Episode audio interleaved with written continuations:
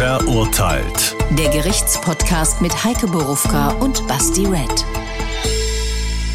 Das sind wir. Willkommen zur ersten Folge der zweiten Halbzeit und willkommen im Jahr 2021. Möge es besser werden als 2020, oder? Ich habe noch keine Hoffnung wird, aber frohes Neues nach da draußen. Verurteilt auch in diesem Jahr wieder mit einem echten Fall. Heute wieder mehr als nur einem Urteil. Um genau zu sein, mit mittlerweile drei Urteilen und wer weiß, wie viele noch folgen werden und wie oft uns dieser Fall hier noch beschäftigen wird. Auf jeden Fall ist er echt. Ähm, er ist voller echtem, wenn auch sehr bizarrem Leben. Und ihr hört wie immer unsere Gedanken zum deutschen Rechtssystem. Ihr wisst, ihr findet uns auf allen gängigen Podcast-Channels, natürlich in der ARD-Audiothek und bei YouTube. Und wenn ihr, was wir uns eigentlich überhaupt nicht vorstellen können, zusätzlich noch einen anderen Podcast hören wollt, also einen True Crime Podcast, gibt sogar noch andere, wisst ihr? Dann empfehlen wir euch was. Und zwar den Podcast vom Bayerischen Rundfunk Aussage gegen Aussage oder sprechen wir über Mord. Das ist der True Crime Podcast vom Südwestrundfunk. Ich habe es mal für euch getestet. Kann man gut hören. Werde ich eventuell auch tun, wenn ich die Zeit dazu finde. Heute haben wir definitiv keine Zeit, weil du hast schon angeteasert. Das ist eine verworrene Geschichte und treue Stammhörer werden sich freuen, weil das ist ein kleines Update zu einem Fall, den wir schon mal hatten gehen wir gleich drauf ein, wie ihr, falls ihr die Folge nicht gehört habt, hier mit ins Boot kommt. Wir hören uns mal an, was die neuesten Entwicklungen hier sind. Der Fall. Das Landgericht Gießen hat eine notorische Sadistin zu drei Jahren Haft verurteilt, weil sie ihren Ex-Ehemann schwer misshandelt hat. Es ging dabei um den zweiten von mittlerweile vier Ehemännern der 41-Jährigen. Die Frau ist bei der Justiz keine Unbekannte. Schon 2006 hatte das Landgericht Frankfurt sie ebenfalls zu drei Jahren verurteilt. Auch damals hatte sie ihren damaligen Ehemann unter anderem mit einer Heißklebepistole schwer gequält. Ehemann Nummer drei soll sie ebenfalls misshandelt haben und ihr vierter Ehemann ist tot, gestorben unter mysteriösen Umständen. Ja, der eine oder andere wird es wiedererkannt haben. Wir reden wieder über die Sadistin. Leute, die diesen Fall nicht kennen. Wir versuchen es jetzt für euch zusammenzufassen, aber falls nicht, falls wir das nicht in Gänze schaffen, macht jetzt aus und hört euch erstmal Folge 11 an. Da besprechen wir diesen Fall. Eben jene, die ersten zwei Prozesse haben wir da besprochen, liebe Heike. Ich will jetzt trotzdem auch für mich selber, weil ich habe in der Vorbereitung gemerkt, ich bin mir nicht sicher, ob ich das ganz gerafft habe, weil wir haben hier vier Ehemänner, wir haben gehört, einer ist tot, und der Fanclub Chronologie da draußen, der sich immer bei mir bei Instagram meldet, ähm, wird heute auf seine Kosten kommen, weil das müssen wir safe chronologisch aufarbeiten, zu sagen, wann ist was passiert. So, dann bin ich raus.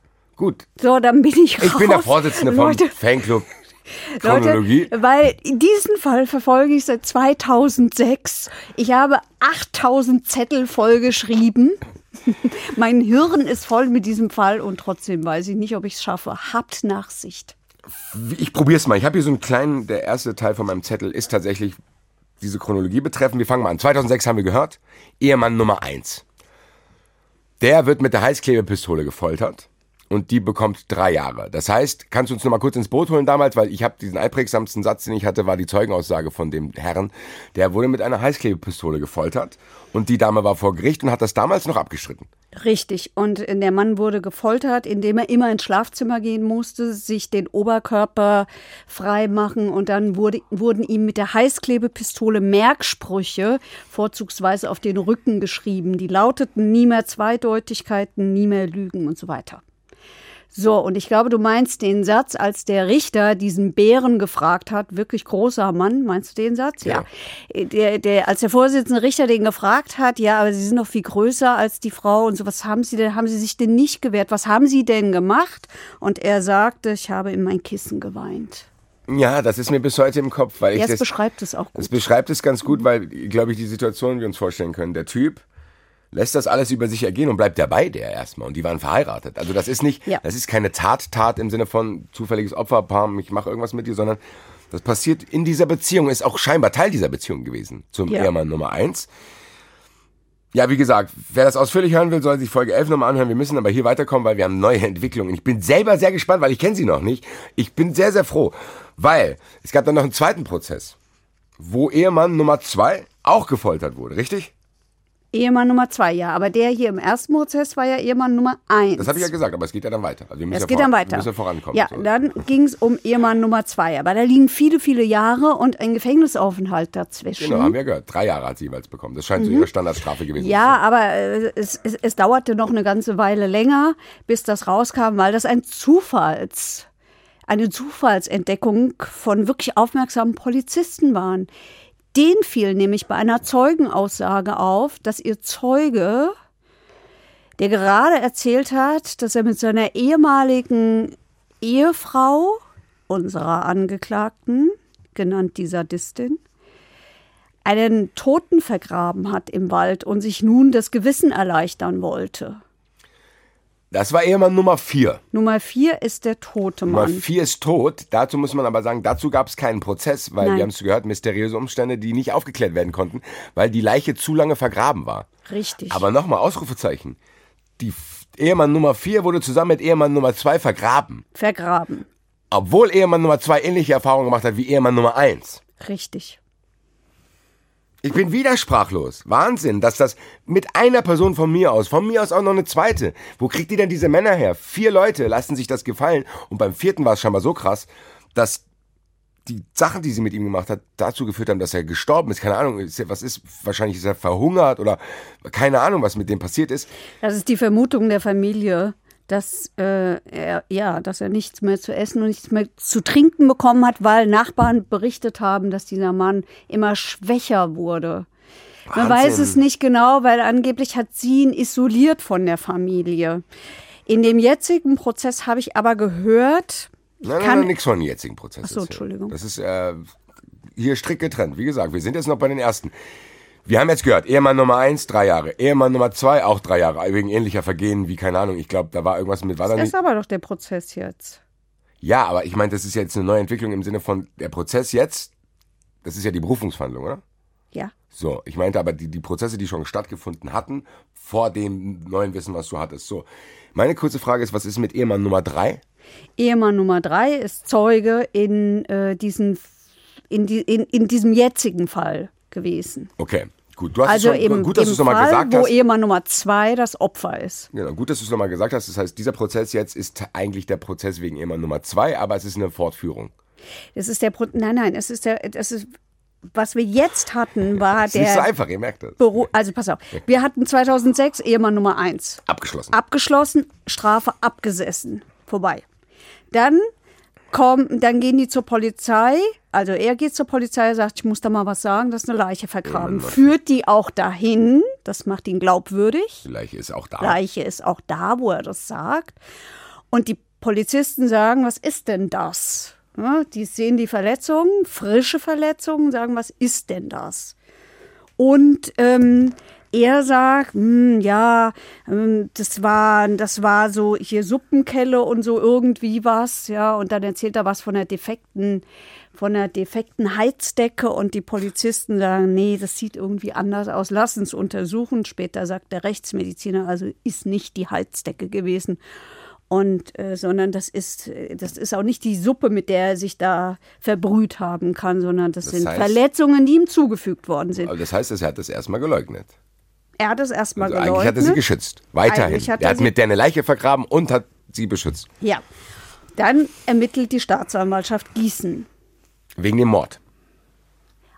Wegen, das wissen wir ja nicht, ob es ein Mord ist, wegen der, der dem, wegen dem der Vergrabenen. Ehe, wegen Ehemann Nummer 4 und wegen Ehemann Nummer 2. Im Anschluss dann oder gleichzeitig? Gleichzeitig. Okay, das heißt, die haben gesagt, okay, du bist Ehemann Nummer zwei, wir kennen dich schon von Ehemann Nummer eins. Die müssen ja dann, ja, wahrscheinlich sitzen die genauso wie wir da. Dann sagt der eine hier, der Holger-Polizist zur Katja, so, das war jetzt Ehemann Nummer zwei, das war Nummer vier, was ist mit Nummer drei? Ja, so und ist es ja auch. Ja, meine ich ja, aber der das ist ja. Der ganze Prozess war so. Es ist ja der Wahnsinn, dass trotzdem das so oft stattfinden kann. Und Ehemann Nummer drei ist jetzt als Zeuge involviert. So, das heißt, eigentlich haben wir über alle vier Ehemänner gesprochen und wir reden jetzt aktuell über die Berufungsverhandlung von dem Prozess von Ehemann Nummer zwei wegen den Verletzungen. Genau. So, Seht ihr mal, liebe Freunde.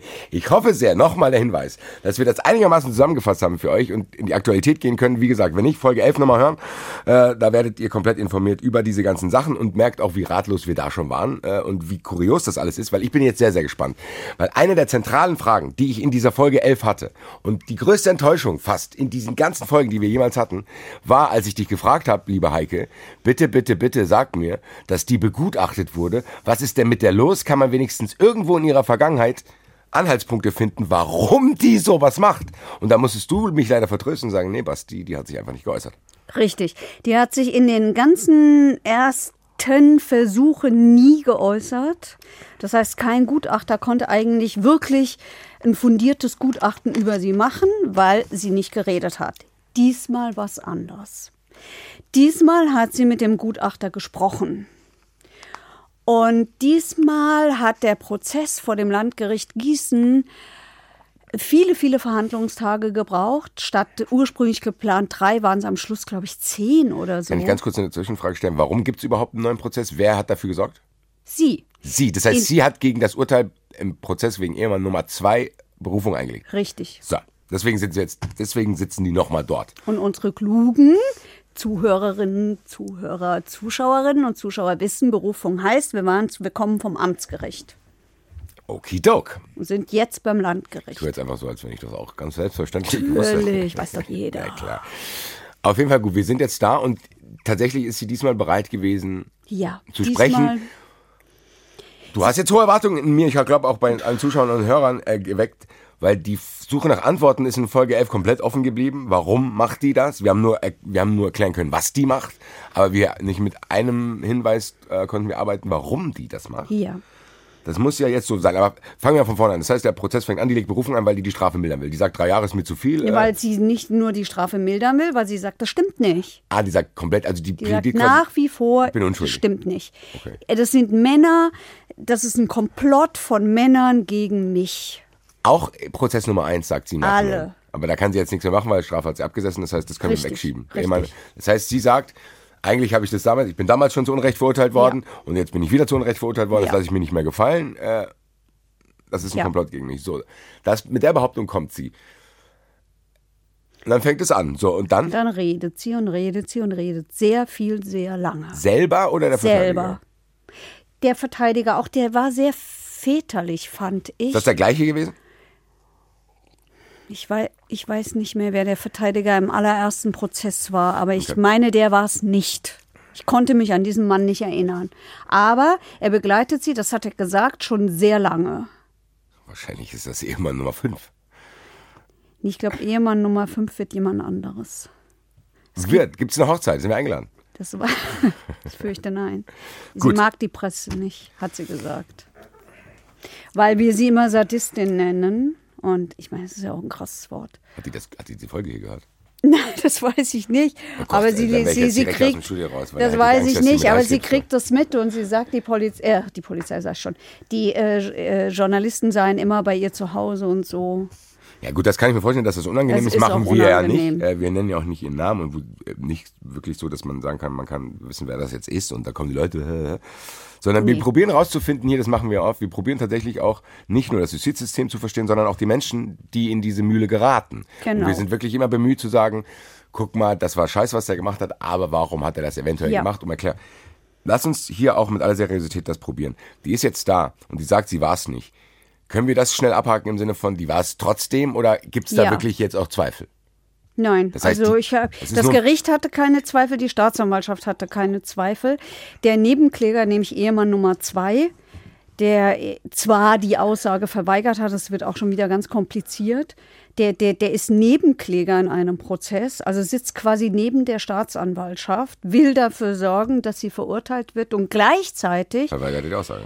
Mitten im Prozess entscheidet er sich dazu, ich sage doch nichts und alle. Ähm, alles aus den Akten, was mit mir sozusagen zu tun hat, was ich da je gesagt habe, darf nicht mehr verwendet werden.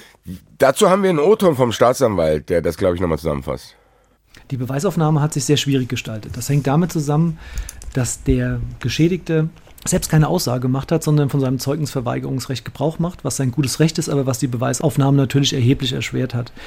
Ähm, das, was hier zur Aburteilung ansteht, ist letztendlich eine Blaupause von Geschehen, die es auch schon in der Vergangenheit gegeben hat. In dem Zusammenhang gibt es ja eine Vorverurteilung gegen die Angeklagte, die dem hiesigen Tatgeschehen doch sehr stark ähnelt. Und es gibt eine Reihe von Zeugen, die wir gehört haben, die unbeteiligt sind, die ein relativ starkes Machtverhältnis Frau zu Mann uns geschildert hat. Und wenn man das alles zusammennimmt und auch das Verletzungsbild, was nun mal vorliegt, mit in den Blick nimmt, bin ich der Meinung, dass die Angeklagte die ihr vorgeworfenen Taten begangen hat.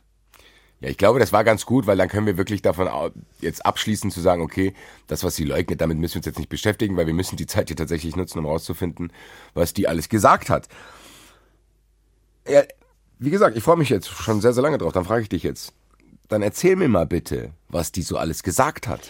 Naja, die hat beschrieben, wie ihre Kindheit war und dass sie, dass es immer wieder Übergriffe gegeben habe von ihrem Vater, wohl auch von dem Bruder. Und ähm, ich kann das nicht widerlegen, das kann tatsächlich so gewesen sein. Da habe ich trotzdem eine Verständnisfrage. Wenn, wenn ich jetzt sage, das war ich nicht, gleichzeitig liefere ich aber eine Erklärung um theoretisch zu erklären, dass ich das doch gemacht habe und warum ich das gemacht habe, was ich ja eigentlich leugne. Naja, so hat sie das ja nicht. So, so hat sie das ja nicht. Sie hat versucht, ein Bild zu vermitteln einer Frau, die, sie nannte das immer Marionette ist für Männer, die ah. immer macht, was Männer sagen und die das schon in ihrer Kindheit früh eingeübt hat. Und dann hat sie ihren Bruder ausfindig gemacht, mit dem sie über Jahre hinweg keinen Kontakt hatte. Also sie hat zum Beispiel in dem Prozess übrigens immer, immer äh, von ihrem Erzeuger geredet. Wenn die Vorsitzende Richterin zum Beispiel nach dem Vater gefragt hat, hat sie geantwortet und hat immer von dem Erzeuger geredet. Sie hat nie mein Vater gesagt, nicht ein einziges Mal. Und dieser Bruder, den hat sie ausfindig gemacht und der Manchmal ist es eben doch ein klitzekleines bisschen wie in Gerichtsshows, aber wirklich nur ein klitzekleines bisschen. Plötzlich tau tauchen Zeugen auf. Da war es so und plötzlich war der Bruder da, der dann auch ausgesagt hat und der das bestätigt hat. Also der hat Übergriffe des Vaters auf das Mädchen bestätigt. Das hat er gesagt, ja. Okay, das heißt, da lief, ist schon mein erster Hinweis, dass sie quasi auch Gewalt erfahren hat in jeglicher Hinsicht schon früh in ihrer Kindheit und das eventuell für diese Störung, die, sorry, ich sag's jetzt einfach, aber Störung sorgt, die sie tatsächlich hat, weil der Staatsanwalt hat ja auch gesagt, das ist ja ein Muster. Das sind ja keine Affekttaten, sondern das scheint ja Teil ihres ihrer Persönlichkeit. Ihres Portfolios zu sein, wollte ich gerade sagen, sozusagen. Das ja. ist, wenn du mit mir bist, ist das Teil, mit dem du dich auseinandersetzen musst. Ja. Wie ging es dann denn weiter? So, also du hast gesagt, sie hat viel geredet. Sie hat sehr viel geredet und es hat eine Situation gegeben, wo ein Zeuge da war und die Vorsitzende Richterin zusammengefasst hat, was ein anderer Zeuge gesagt hat. Und da ist sie auf einmal in diesem Gerichtssaal über Minuten hinweg komplett erstarrt, hat geweint und war also das ging ganz lang. Ich nehme es mal vorne weg. Der ähm, forensische Psychiater, also der Sachverständige, hat später in seinem Gutachten gesagt, das kann man nicht spielen, nicht über so eine lange Zeit, wie es da war. Das war echt. Du wirst meine Frage vermuten, aber was, was hat er denn gesagt? Das ist das, was sie nämlich hat, eine komplexe Traumafolgestörung. Nee, ich meinte, was, was, was der Auslöser war. Ach, ja, so, die Wiederholung dessen, äh, was sie so erzählt hat von den Übergriffen des Vaters und so. Ah, ah, okay. Und das ist sozusagen ein Folgetrauma aus der Kindheit. Okay, okay, das heißt, die, die, die ist wahrscheinlich einfach wieder dann mit reingezogen worden, als ja. da nochmal drüber gesprochen wurde. Und das hat sie auch immer wieder gesagt. Die hat unglaublich viel geredet. Und das hat sie immer wieder gesagt, dass sie das, was sie früher erlebt hat, dann wieder erlebt. Also sie erzählt nicht nur, es war so und so und so, sondern sie fühlt das. Ja gut, das kann man das. ja nachvollziehen, ehrlich gesagt. Also und der Gutachter hat es bestätigt. Ja, der Gutachter hat es bestätigt, dass das nicht gespielt ist, dass er glaubt, dass das so ist, dass es eine im höchsten Maße traumatisierte Frau ist. Also ich gebe einen kleinen Zwischenstand. Ich habe das Gefühl, ich bin zumindest selber einen kleinen Schritt auf der Frau näher gekommen. Also sagen, mir okay, ging es auch so. Da ist was passiert ja. zumindest, wo ich denke, hm, krass und eigentlich momentan ist noch so ein latentes Gefühl in mir. Ich freue mich fast für sie, dass sie hoffentlich jetzt Hilfe bekommt, muss ich sagen. Sie Bei macht aller eine- Grausamkeit, die sie verbreitet hat. Ja, sie macht eine Therapie. Und ähm, auch das hat der Gutachter gesagt und das hat sie selber auch erzählt. Also die hat eine, die war in allen möglichen Kliniken, Tageskliniken, psychosomatischen Kliniken etc. Die hat alles durch. Die hat sich aber, so hat es der Gutachter gesagt, eben nie so weit geäußert, dass sie auch mal erzählt hat. Ja. Und wenn, wenn du das nicht tust, dann kannst du das auch nicht behandeln. Also dann hast du keine Chance, da irgendwas zu verändern. Und das sieht so aus, als sei sie da auf dem richtigen Weg. Ich meine, man muss es ehrlich gesagt ihr wünschen, man muss es natürlich auch allen Potenziellen Ehemann Nummer 5, 6, 7, 8, 9, so 10. ist es. So ist es, dürfen wir ja nicht vergessen. Wollte ich nämlich tatsächlich, wir kennen uns jetzt schon sehr, sehr lange, du hast mir Gedanken in mein Gehirn gepflanzt, wir dürfen ja nicht vergessen, dass wir hier vor Gericht sind und das ist ja jetzt keine Therapiestunde für Sie, sondern da wird ja verhandelt, ob man sagen kann, warst du das oder nicht. Wir hören uns jetzt mal nochmal den Staatsanwalt an, den finde ich sehr eigentlich irgendwie sehr sympathisch, was mit den Beweisen da so war. Es ist natürlich richtig, dass äh, ein Gericht sich eine Überzeugung bilden muss. Ein bloßer Verdacht reicht für eine Verurteilung niemals aus. Aber hier gibt es eben erhebliche Verdachtsmomente. Zum einen ähm, die Aussage aus dem Ermittlungsverfahren des Geschädigten, der nun mal von diesen Gewalthandlungen äh, intensiv berichtet hat. Und zum anderen ähm, unabhängige Zeugen, die auch ein bestimmtes Machtverhältnis äh, Frau-Mann dargestellt haben. Und dann drittens natürlich das Verletzungsbild als solches. Wir müssen uns das so vorstellen.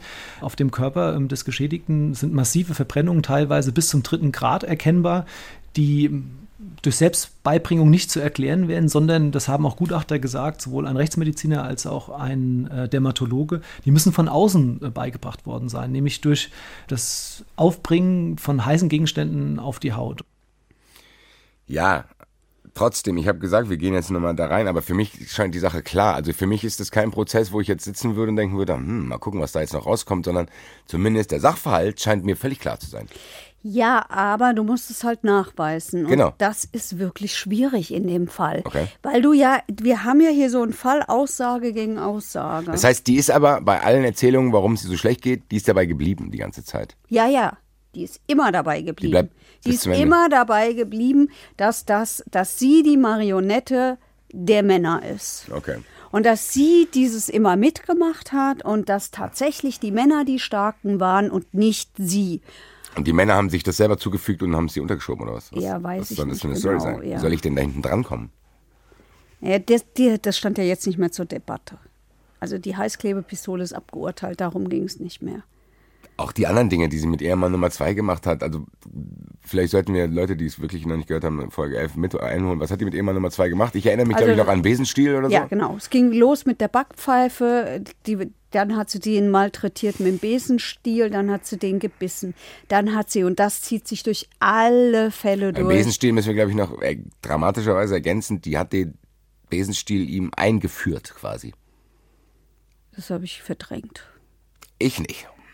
Jetzt habt ihr es auch in eurem Köpfen. Viel Glück dabei. Ähm, So, ja, auf jeden dann Fall. hat es in allen Fällen immer Verbrennungen gegeben. Also die hat denen immer die Haare versenkt und zwar immer im Genitalbereich. Jetzt ist aber, ich stelle mir eine Frage, die sich scheinbar auch der Staatsanwalt äh, gestellt hat. Wir hören uns mal ganz kurz an, weil die Frage die ganze Zeit in meinem Kopf war bei dieser Beweisaufnahme ist folgende.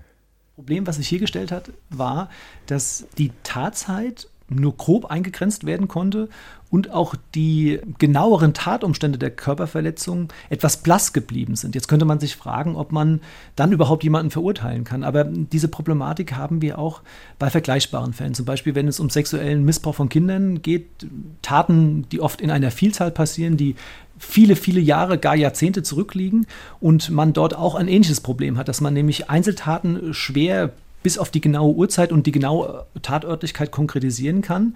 Der Bundesgerichtshof hat es aber in ständiger Rechtsprechung immer zugelassen, dass man trotzdem, wenn ansonsten äh, die Schuld zweifelsfrei feststeht, dass man in den Fällen auch verurteilen kann. Und der Fall hier liegt ähnlich. Ja, weil das ist nämlich so. Ich habe mich auch gefragt, weil die sind ja nicht immer, wenn die Sachen passiert sind, direkt zur Polizei gerannt, sondern der hat ja sogar mitten im Prozess noch gesagt, nee, nee, da ist nichts passiert, das müssen Sie jetzt hier schon selber, äh, also der hilft ja nicht mit.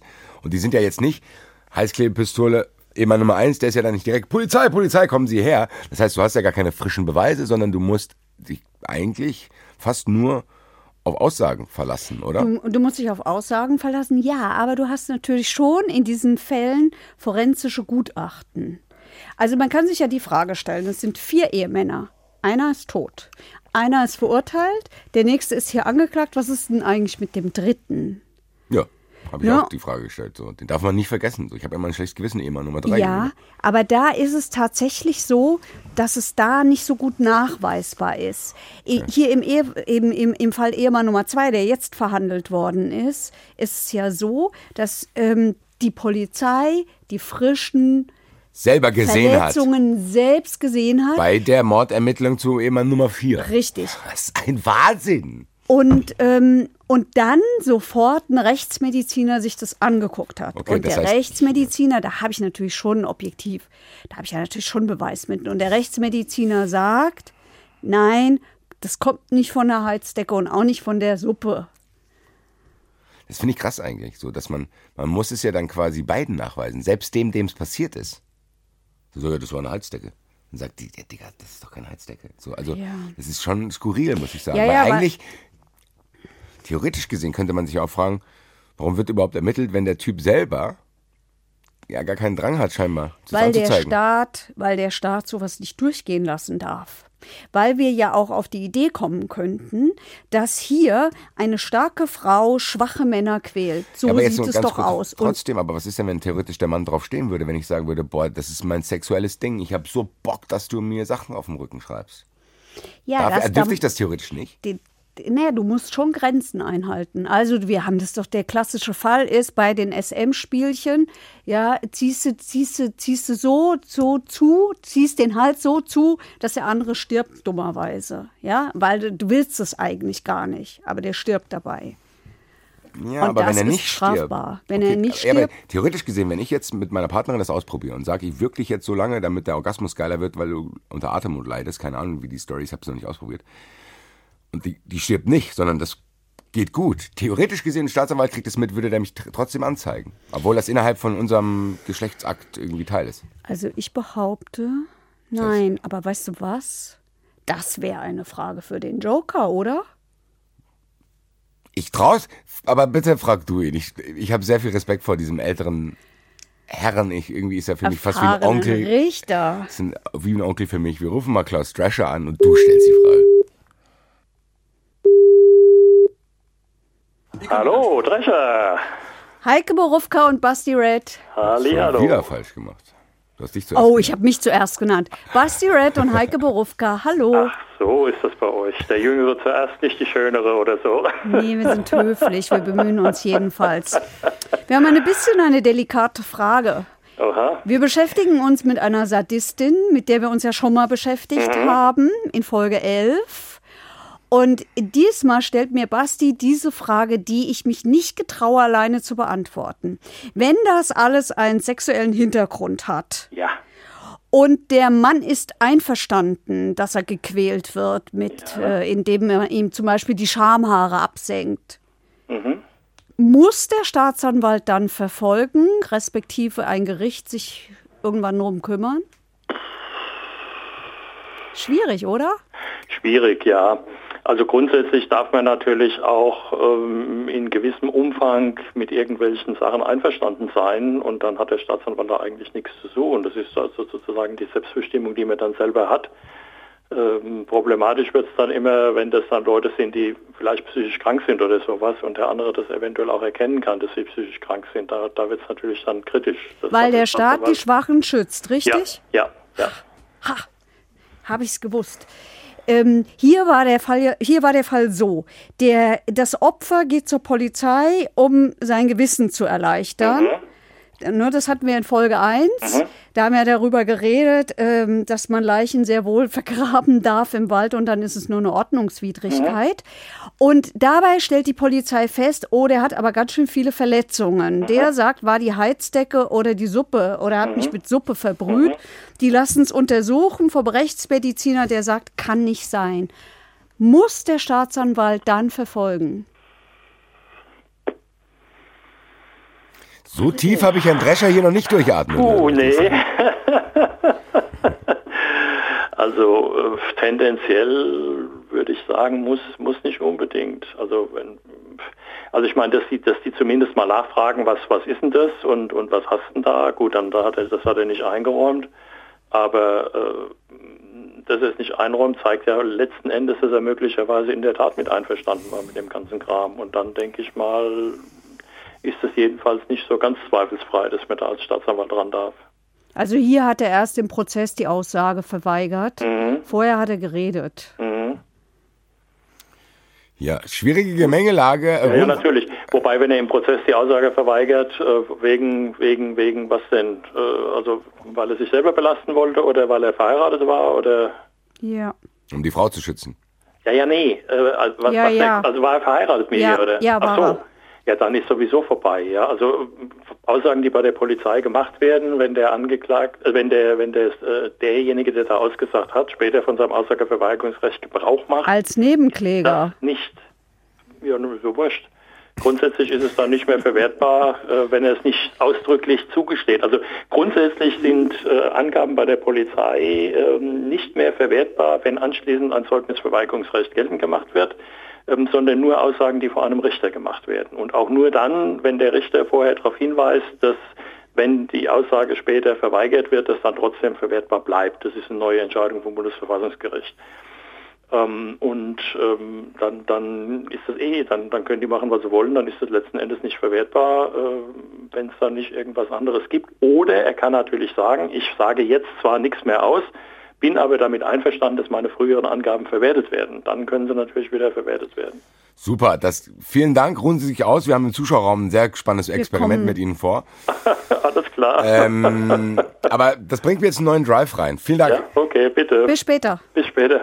Weil, da muss ich dich jetzt fragen, wie haben die dann was ist denn das Urteil dann gewesen? Haben die ihr das trotzdem nachweisen können, Ja. obwohl die das nicht verwenden ja, durften, was wir ja, gelernt haben? Ja, und zwar unter anderem, weil die Richter gesagt haben, die Streichhölzer lagen immer im Bad bereit. Das seien Details aus der, aus der Aussage ähm, oder das seien Details, die den Wahrheitsgehalt der ursprünglichen Aussage, die da mal da war, nähern würden. Ja, aber ich denke, die dürfen die nicht verwenden.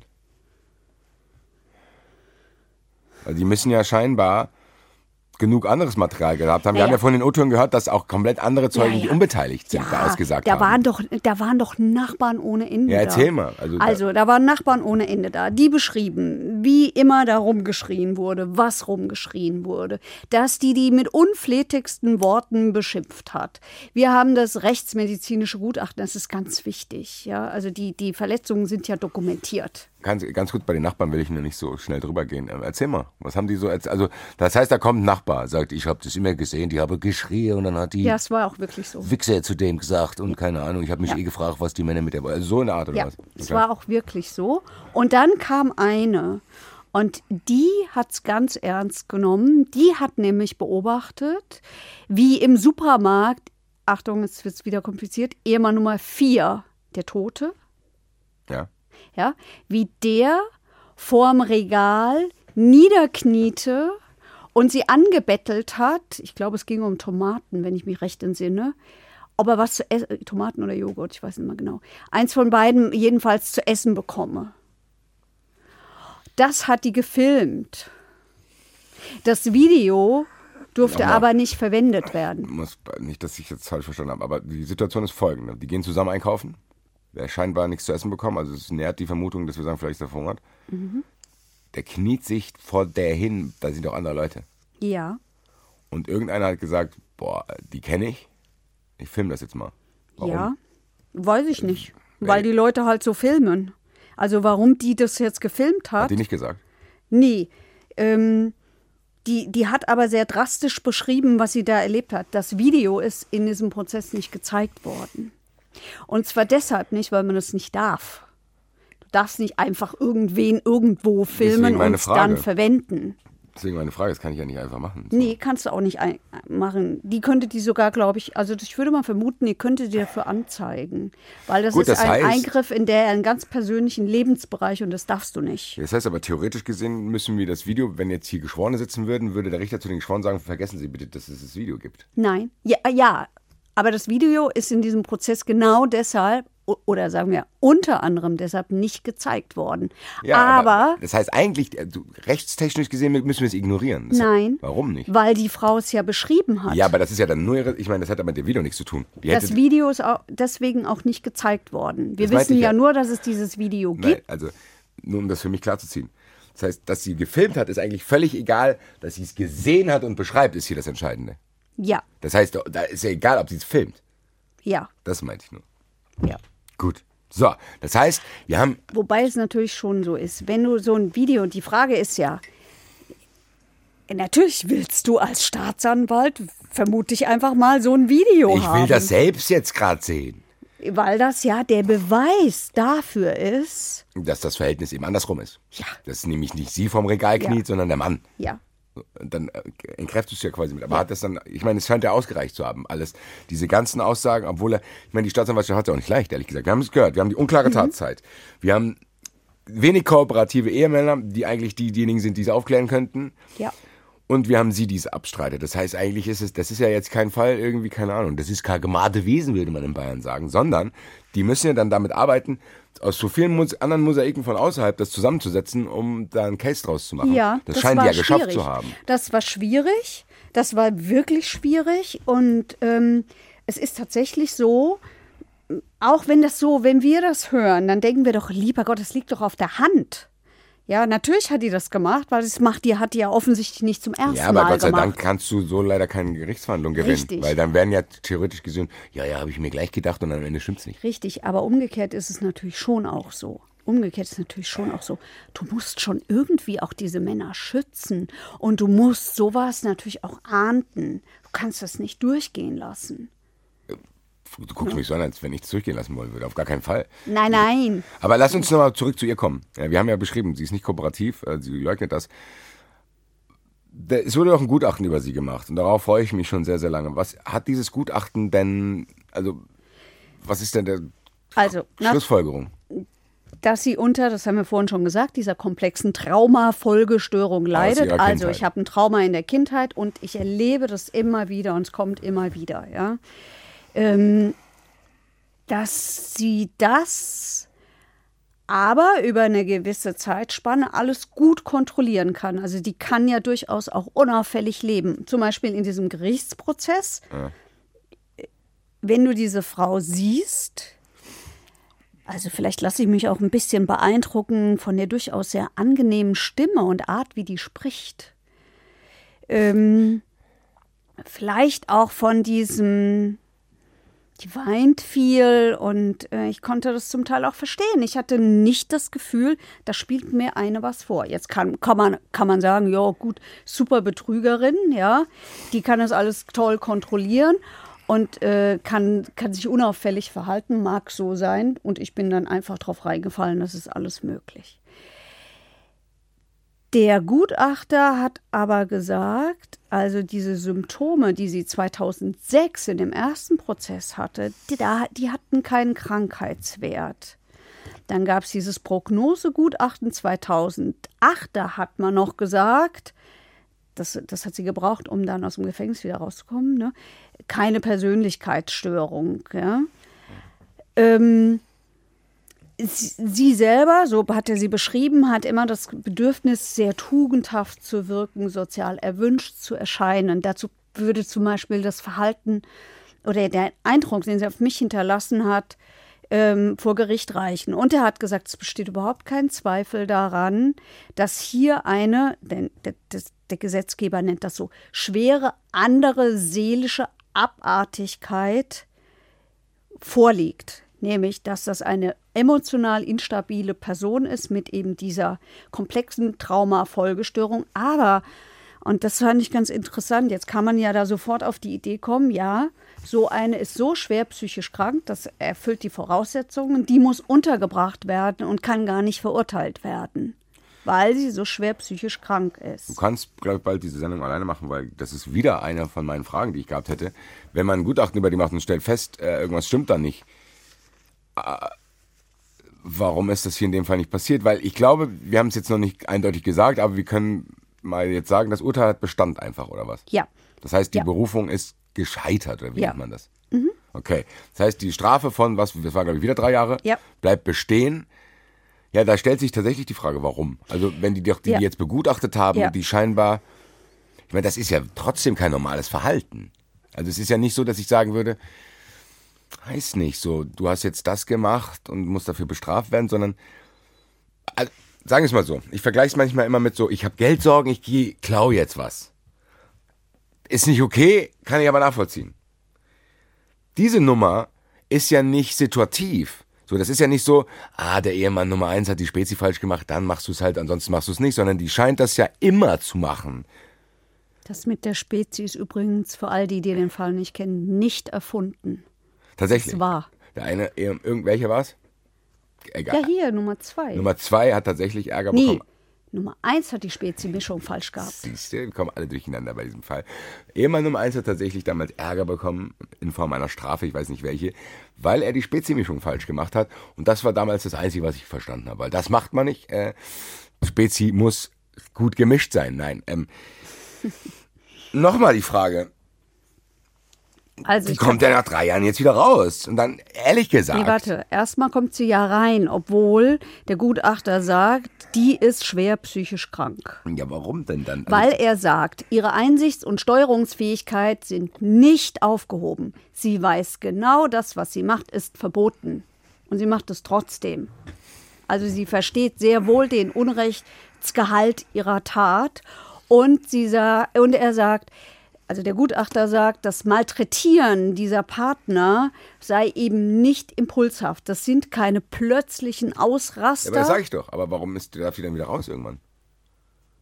Jetzt mal ganz im Ernst. Ich glaube, man muss kein Sherlock sein, um zu wissen, okay, du hast sogar schon mal so ein bisschen nebulös angedeutet, dass jetzt Ehemann Nummer 5 schon vor der Tür steht.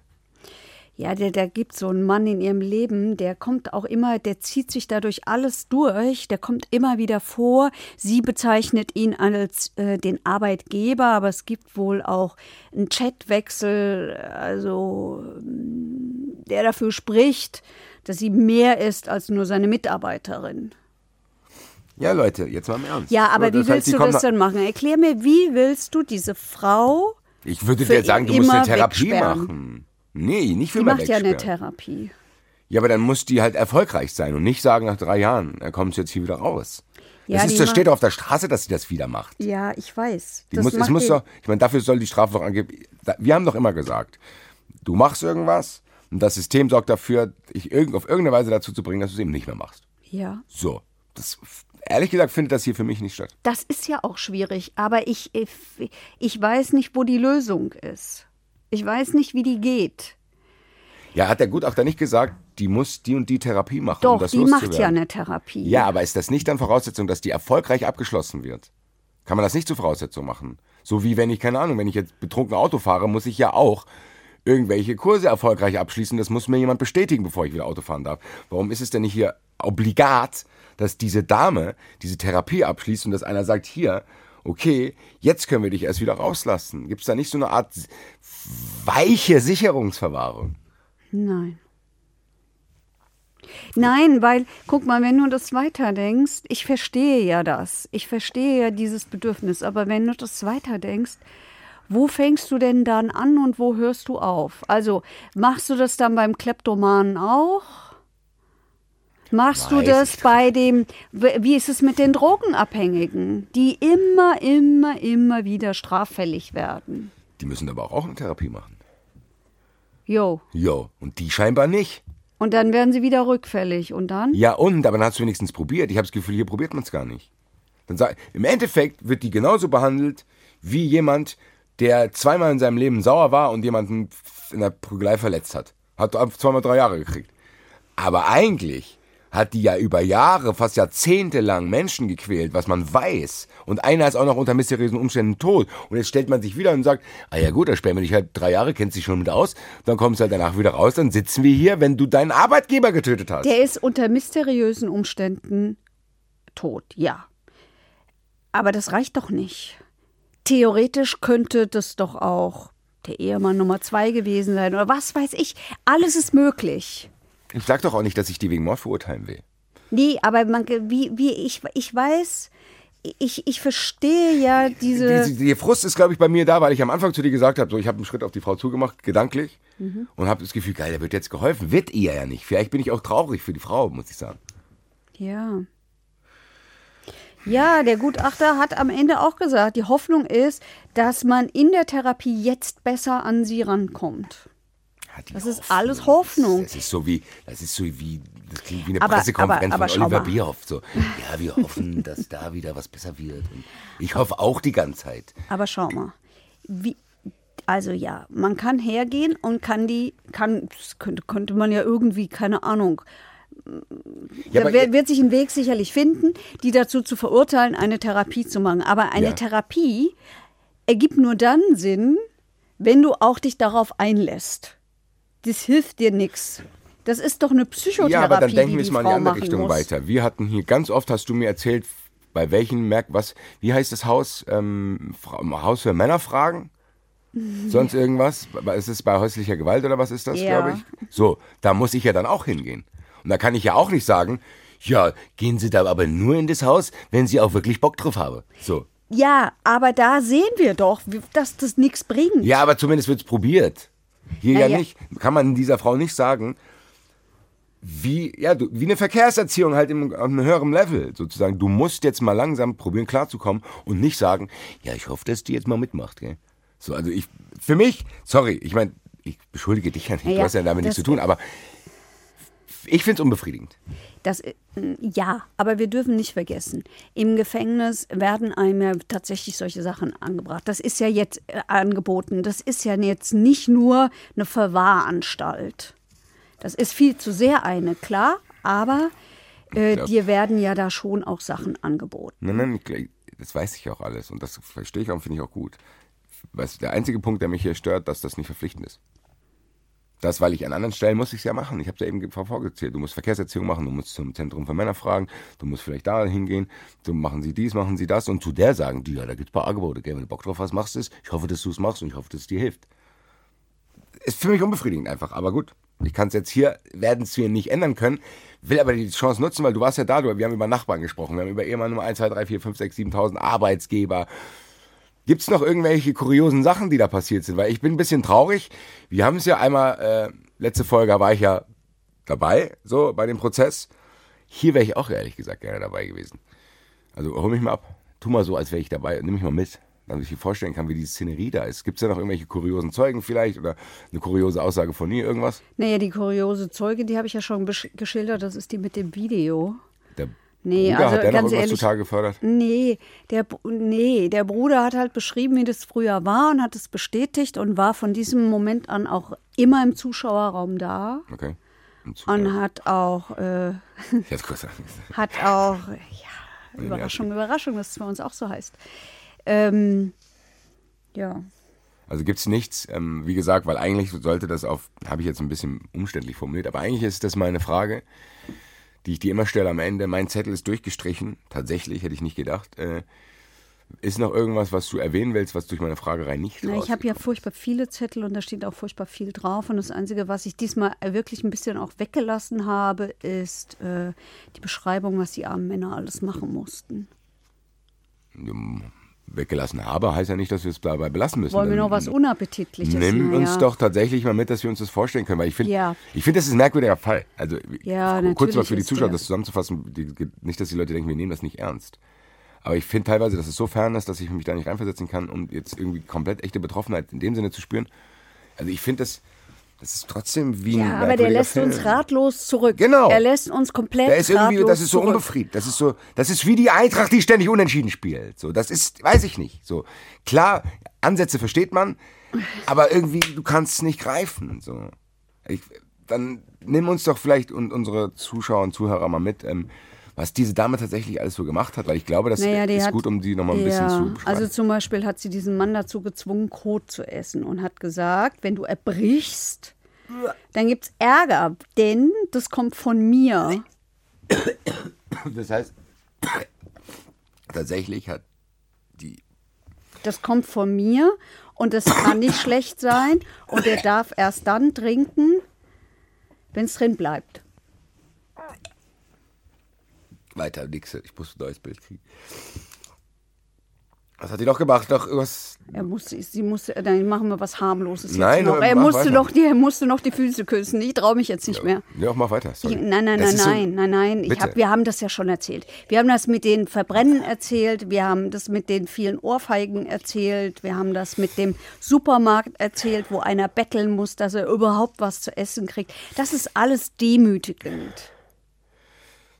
Ja, wie gesagt, du hast es, glaube ich, gut zusammengefasst. Das ist sehr, sehr unbefriedigend alles. Ähm, hast du trotzdem vielleicht für uns eine Zukunftsaussicht? Oder muss ich jetzt tatsächlich davon ausgehen, dass es so ist, wie ich es gerade beschrieben habe? Die Nein. kommt jetzt einfach ins Gefängnis und geht wieder raus. Nein, das glaube ich nicht. Nein? Weil ich das Gefühl habe, und das bestätigt auch der Gutachter, dass sie ja jetzt eine Therapie macht. Sie hat immer von ihrer Therapeutin erzählt, die sie jetzt versteht und so weiter und so fort.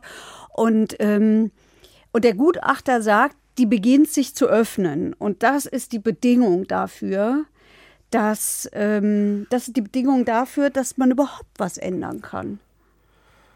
Gut, das heißt, damit, das ist halt das, wo wir jetzt leben müssen. Zu denken, okay, es gibt diese latente Hoffnung, zu sagen, es könnte besser werden. Äh, Ja. Kannst du mir eines versprechen? Dass du das weiter auf dem Schirm hast und dass, Ja. wenn wir irgendwann mal wieder mit Eintracht im Pokal auswärts irgendwo sind, du irgendwann auf mich zukommst und sagst, hier, Basti, es gibt Neuigkeiten. Gute hoffentlich. Hoffe ich auch. Bin da aber nicht so sicher, muss ich sagen. Ähm, Ich auch nicht. ich würde mal sagen, wenn du nichts mehr hast, ich habe nichts mehr, machen wir jetzt mal das angekündigte Gedankenexperiment, Herrn Drescher. Ja, und wo machen wir das am besten? Natürlich im. Zuschauerraum. Dann rufen wir ihn jetzt mal an, den Herrn Drescher.